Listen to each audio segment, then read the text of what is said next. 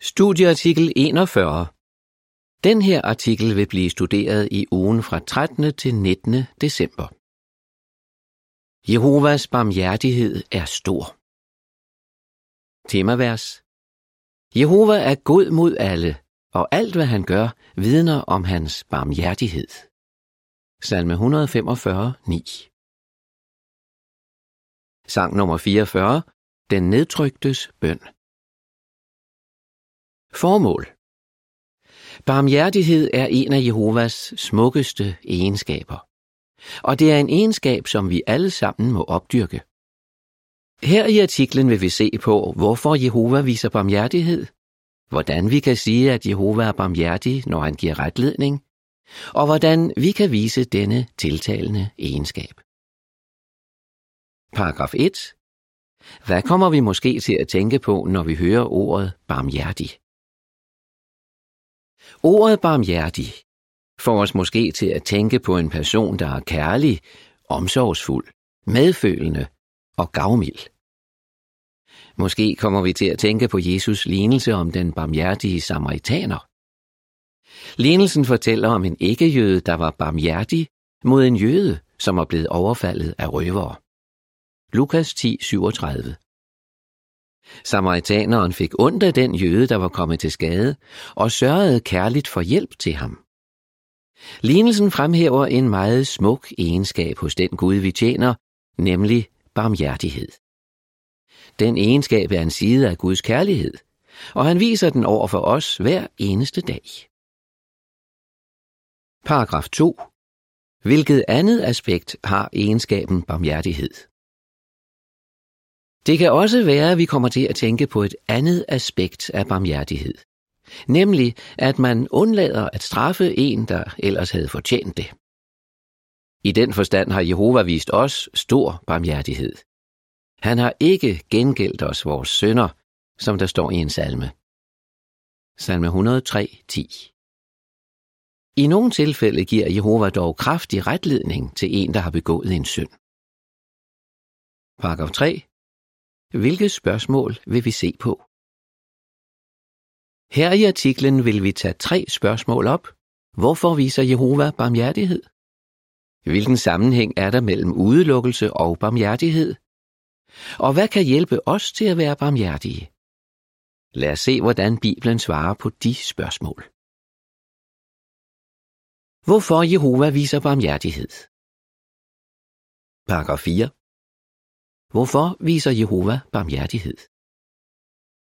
Jehovas kærlighed får ham til at vise barmhjertighed. Apostlen Paulus skrev, at Guds barmhjertighed er stor. Efeserne 2.4 Han hentydede til den barmhjertighed, Gud har vist ved at give ufuldkommende, salvede tjenere håb om liv i himlen. Men Jehovas barmhjertighed er endnu mere omfattende. David skrev i en salme, Jehova er god mod alle, og alt hvad han gør, vidner om hans barmhjertighed. Salme 145, 9 Fordi Jehova har kærlighed til mennesker, viser han barmhjertighed, så snart han kan se, at der er grundlag for at gøre det. Paragraf 5. Hvordan fik Jesus indblik i Jehovas barmhjertighed? Jesus ved bedre end nogen anden, hvor meget Jehova elsker at vise barmhjertighed. De havde været sammen som far og søn i himlen og betragtet menneskene lige siden de blev skabt. Jesus havde ved mange lejligheder set, hvordan hans far havde været barmhjertig over for mennesker, der havde syndet. I sin undervisning fremhævede Jesus ofte denne smukke egenskab hos sin far. Paragraf 6. Hvordan skildrede Jesus, hvor barmhjertig hans far er? I den forrige artikel blev Jesus lignelse om den fortabte søn behandlet. I den lignelse skildrer Jesus på en meget gribende måde, hvor ivrig Jehova er efter at vise barmhjertighed. Sønnen var rejst hjemmefra og havde brugt sin formue på at leve vildt og hæmningsløst. Lukas 15:13. Senere angrede han de umoralske ting, han havde gjort, ydmygede sig og rejste hjem. Hvordan reagerede hans far? Det behøvede sønnen ikke at vente længe på at finde ud af. Jesus sagde, mens sønnen endnu var langt væk, fik hans far øje på ham og fik inderligt ondt af ham, og han løb hen og omfavnede ham og kyssede ham. Lukas 15, 20 Faren ydmygede ikke sin søn. Han tilgav ham barmhjertigt og bød ham velkommen tilbage i familien. Den unge mand havde syndet groft, men fordi han angrede oprigtigt, tilgav hans far ham. Den barmhjertige far i lignelsen skildrer Jehova. På den bevægende måde viste Jesus, hvor ivrig hans far er efter at tilgive syndere, som viser ægte anger. På billedet til paragraf 6 ser man faren, der fra taget af sit hus ser sin søn vende hjem. Han skynder sig ned for at omfavne ham. I billedteksten står der, Faren ydmygede ikke sin søn, da han vendte tilbage. Han tog imod ham med åbne arme. Paragraf 7. Hvilken forbindelse er der mellem Jehovas visdom og hans barmhjertighed? Jehovas visdom får ham til at vise barmhjertighed. Jehovas visdom er ikke bare en kold og intellektuel viden. Bibelen siger derimod, at visdommen ovenfra er fuld af barmhjertighed og gode frugter. Jakob 3:17 Ligesom en kærlig far ved Jehova, at det er til gavn for hans børn, at han er barmhjertig. Hans barmhjertighed giver dem håb, selvom de er ufuldkommende. Jehovas store visdom bevæger ham derfor til at vise barmhjertighed, når som helst han ser, at der er grundlag for det. Men Jehovas barmhjertighed er også perfekt afbalanceret. Han lader aldrig sin barmhjertighed blive til blødsødenhed. Paragraf 8. Hvad er nogle gange nødvendigt, og hvorfor? Hvad nu, hvis en i menigheden med vilje begynder at leve på en måde, der er stik imod Jehovas normer? Hvordan skal vi så reagere? Paulus skrev under inspiration fra Gud, at vi skal holde op med at omgås ham eller hende. 1. Korinther 5:11 Overtrædere, der ikke viser ægte anger, bliver udelukket af menigheden. Det er nødvendigt for at beskytte de trofaste brødre og søstre i menigheden, og for at vise respekt for Jehovas hellige normer. Men nogen har svært ved at se, at ordningen med udelukkelse er et udtryk for Guds barmhjertighed. Er den det? Det vil vi se nærmere på.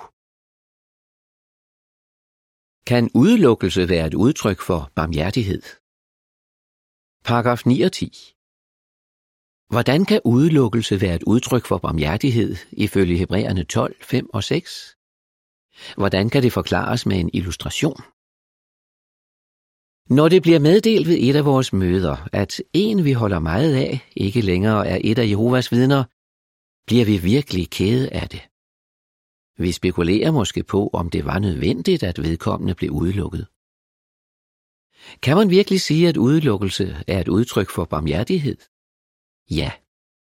At lade være med at retlede en, der har brug for det, ville faktisk hverken være klogt, barmhjertigt eller kærligt. Kan det at blive udelukket hjælpe en overtræder, der ikke angrer oprigtigt, til at ændre sig? Ja. I mange tilfælde, hvor en har begået alvorlige overtrædelser, har udelukkelsen været netop det, der skulle til, for at han eller hun kom til fornuft, ændrede sit liv og vendte tilbage til Jehova. Her læses Hebræerne 12, 5 og 6. I har helt glemt de formanende ord, der er henvendt til jer som sønner. Min søn, afvis ikke Jehovas retledning, og giv ikke op, når du bliver korrigeret af ham. For Jehova retleder dem, han elsker. Ja, han straffer enhver, han tager imod som søn. Det kan forklares med en illustration.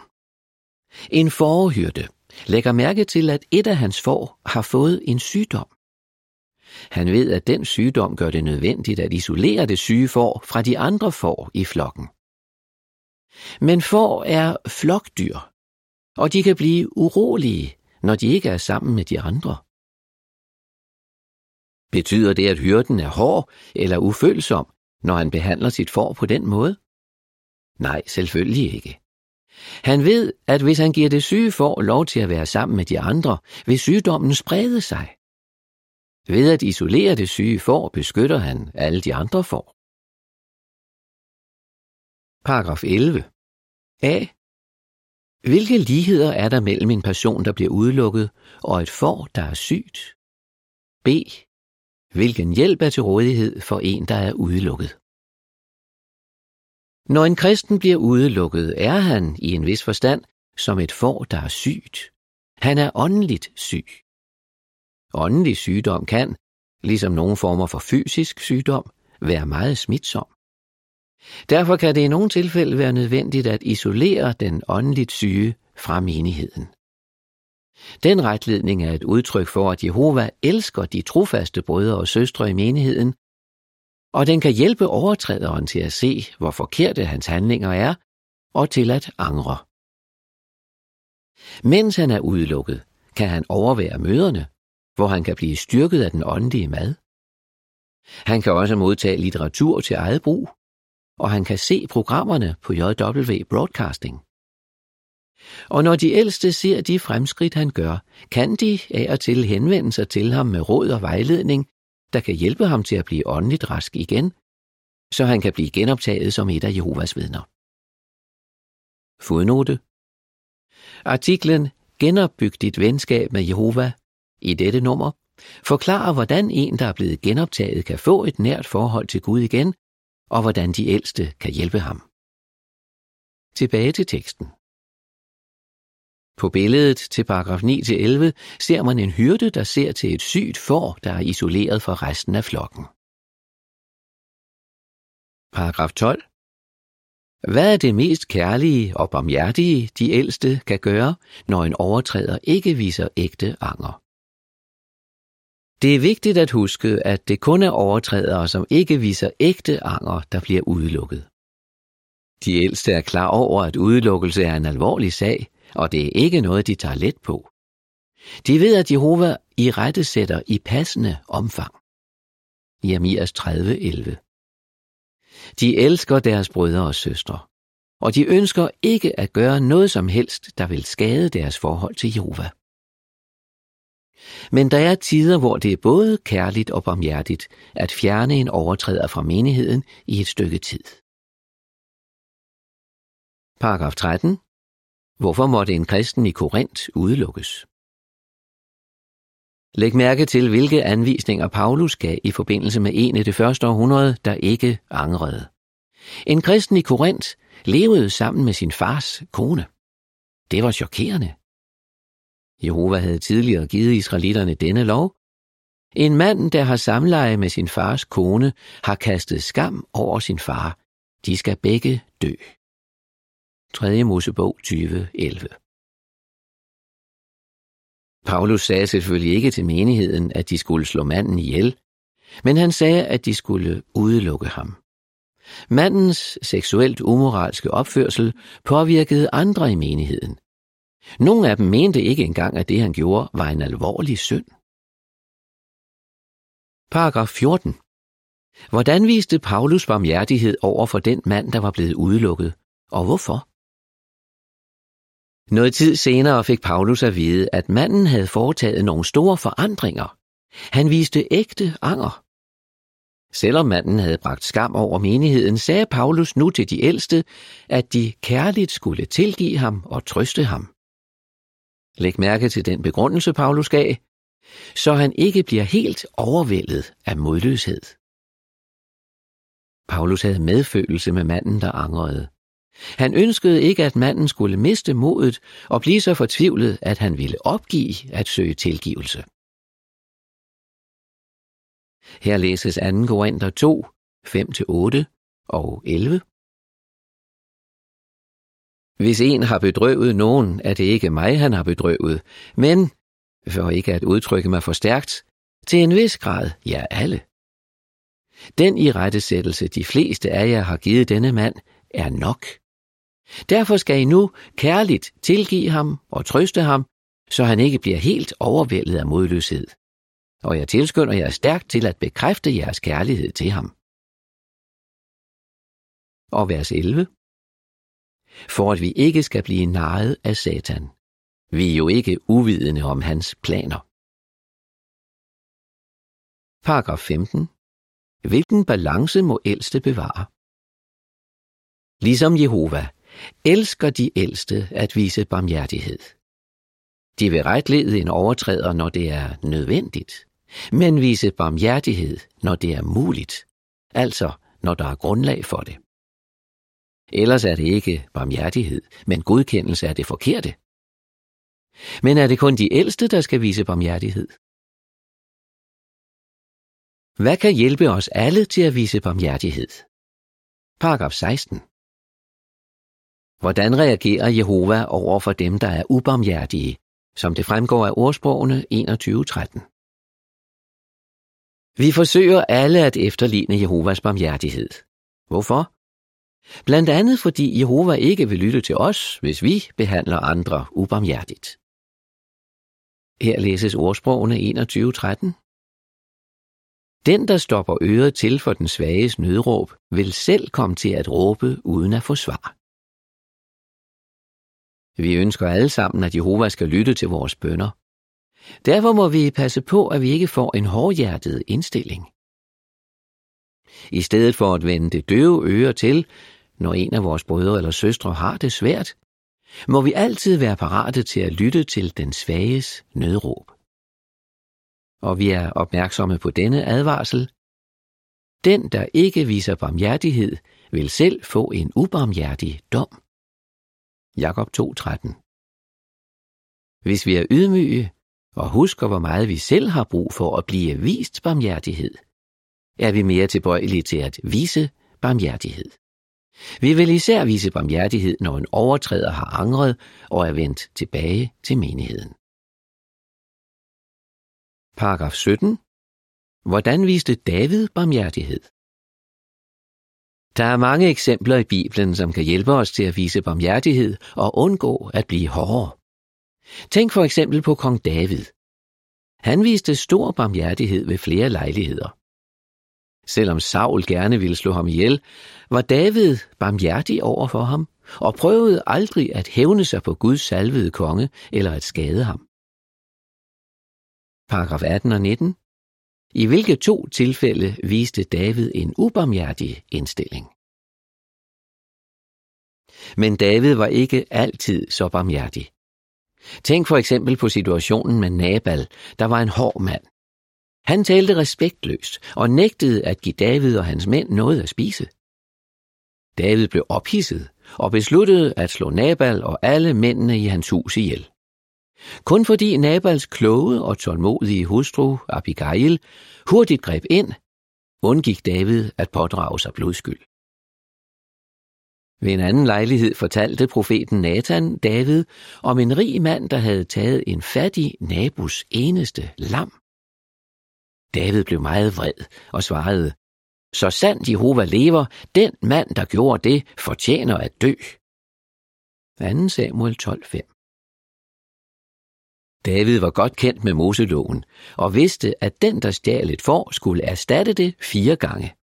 Men her var han ved at dømme en mand til døden. Det var en meget hård dom.